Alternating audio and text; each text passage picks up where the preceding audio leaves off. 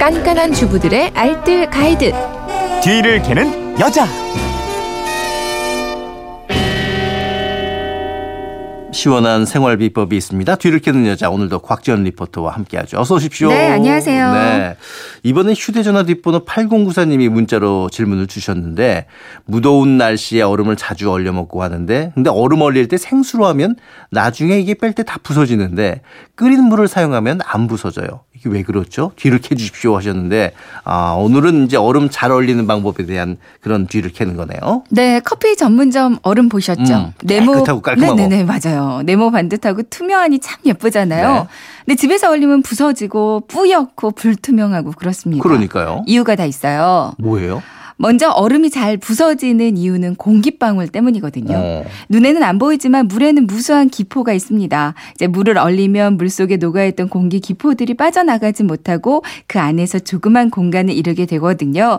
특히 물은 바깥쪽 표면부터 얼기 때문에 이제 공기들이 가운데로 몰리게 되니까 이제 가운데 부분은 밀도가 약해지는 거예요. 그래서 쉽게 부서질 수밖에 네. 없고요. 또 그냥 보기에도 공기가 있기 때문에 더 뿌옇게 보일 수밖에 음. 없습니다. 커피 전문점 얼음은 각지고 투명색으로 예쁘잖아요. 천천히 얼린대요. 아, 그래요? 이제 공기가 빠져나갈 시간이 충분하기 때문에 투명해질 수 있는 거고요. 근데 우리 집에서 사용하는 냉장고는 좀 급하게 얼려주는 편이라서 천천히 얼리기는 조금 음. 어렵습니다. 집에서 보면 아이들이 그럴 것 같아요. 왜 우리 집 얼음은 이렇게 안 예뻐 안 이럴 수 예뻐, 있는데 부서지고. 이게 커피 전문점 같이 좀 단단하고 투명한 예쁜 얼, 얼음 만들려면 어떻게 해야 되나요? 그럼 그 앞서 청취자분께서도 한번 끓여서 식힌 물로 얼리니까 안 부서진다고 음. 하셨잖아요. 이게 아주 중요한 네. 비법이거든요. 그러니까 얼리기 전에 물을 한번 끓여서 식힌 다음에 얼려주면 끓이면서 공기들이 다 이렇게 제거가 아, 되잖아요. 그렇군요. 그죠? 이제 단단한 투명한 얼음을 만들 수 있게 되는 거고요. 네. 아니면 또 다른 방법, 그러니까 공기가 빠져나갈 수 있게끔 충분한 시간을 주면서 얼리는 거예요. 음. 그래서 방법은 얼리는 그 얼음 트레이를 마른 수건이나 마른 행주로 한번 감싸주세요. 네. 그 위에 이제 비닐로 한 번 더 감싸주면 냉동실에서 얼리더라도 천천히 와. 얼면서 단단하고 투명한 얼음이 될수 그래요? 있습니다. 예. 왜 저는 또이 얼음 이제 다 얼린 거 모아놨다가 먹으려고 이제 떼는데 네. 이게 다 서로 달라붙어 가지고 안 떨어질 때가 있어요. 이게 또 얼음끼리 달라붙는 이유가 있는 건가요? 아무래도 얼음끼리 달라붙는 이유는 녹았다가 다시 얼면 그렇게 되거든요. 아. 이제 날이 더우면 더울수록 냉동실 문을 계속 여닫게 되잖아요. 냉동실에 따뜻한 공기가 유입되면서 그 얼음의 표면이 살짝 녹았다가 다시 얼는데 그때 서로 많이 달라붙게 되는 그렇군요. 거예요. 네. 그렇다면 이게 좀 서로 안 달라붙게 하는 어떤 용기라든가 이런 게 있나요? 이렇게 한번 해보세요. 그 냉동실에 부착돼 있는 플라스틱 얼음통 이거 대신에 종이 우유팩을 한번 사용해 보세요. 우유팩. 예. 네. 플라스틱 통은 물을 전혀 흡수할 수가 없잖아요. 근데 종이팩은 그 녹은 물을 어느 정도는 흡수를 해줍니다. 어. 때문에 얼음끼리 서로 달라붙지 않거든요.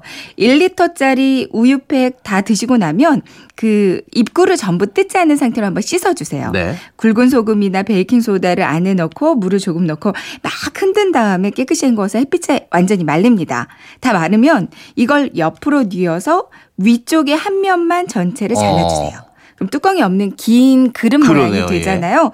여기에 얼음 조각들을 넣어주고요. 이걸 다시 지퍼백 안에 넣어서 음. 보관하면 이제 얼음 보관통이 완성될 거예요. 그렇게 쉽단 말이에요? 네. 그러니까 얼음 트레이에서 얼음 빼서 그냥 지퍼백 열고 여기 그냥 탁 탁- 털어주면 끝이네요. 네네네. 오. 편리하겠죠. 이제 뭐 얼음이 많아도 서로 달라붙지 않아서 좋고요. 네. 아니면 우유팩을 원래 그 냉동실에 달려있는 플라스틱 보관통 그 크기에 맞춰서 잘라주고요. 이걸 그냥 바닥에 깔아줘도 효과를 보실 수 있습니다. 그렇군요. 또 이제 가끔 얼음 꺼내보면 얼음 트레도 이제 까맣게 이제 때가 가득혀가지고서는 이 틈새 끼다 보니까 잘 안 빠지고 그러잖아요. 또 그대로 예. 또 얼리고 그러시잖아요. 그러니까 말이에요. 플라스틱 얼음통은 꺼내서요. 미지근한 물에 베이킹소다 한 스푼 넣고요.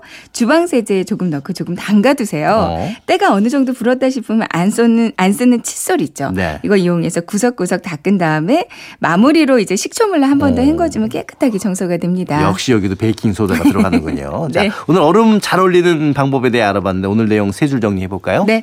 얼음이 잘 부서지는 이유, 그 안에 수많은 기포 때문입니다. 한번 끓여서 식힌 물로 얼리거나 얼리는 시간을 늦추기 위해서 얼음틀을 마른 수건을 한번 감싸주세요. 얼음끼리 서로 달라붙어서 불편하다면 얼음 트레이 안에 종이 우유팩을 잘라 넣으면 달라붙는 걸 방지할 수 있습니다. 네, 지금까지 캐는 여자 곽지연 리포터였습니다. 내일 뵐게요. 네, 고맙습니다.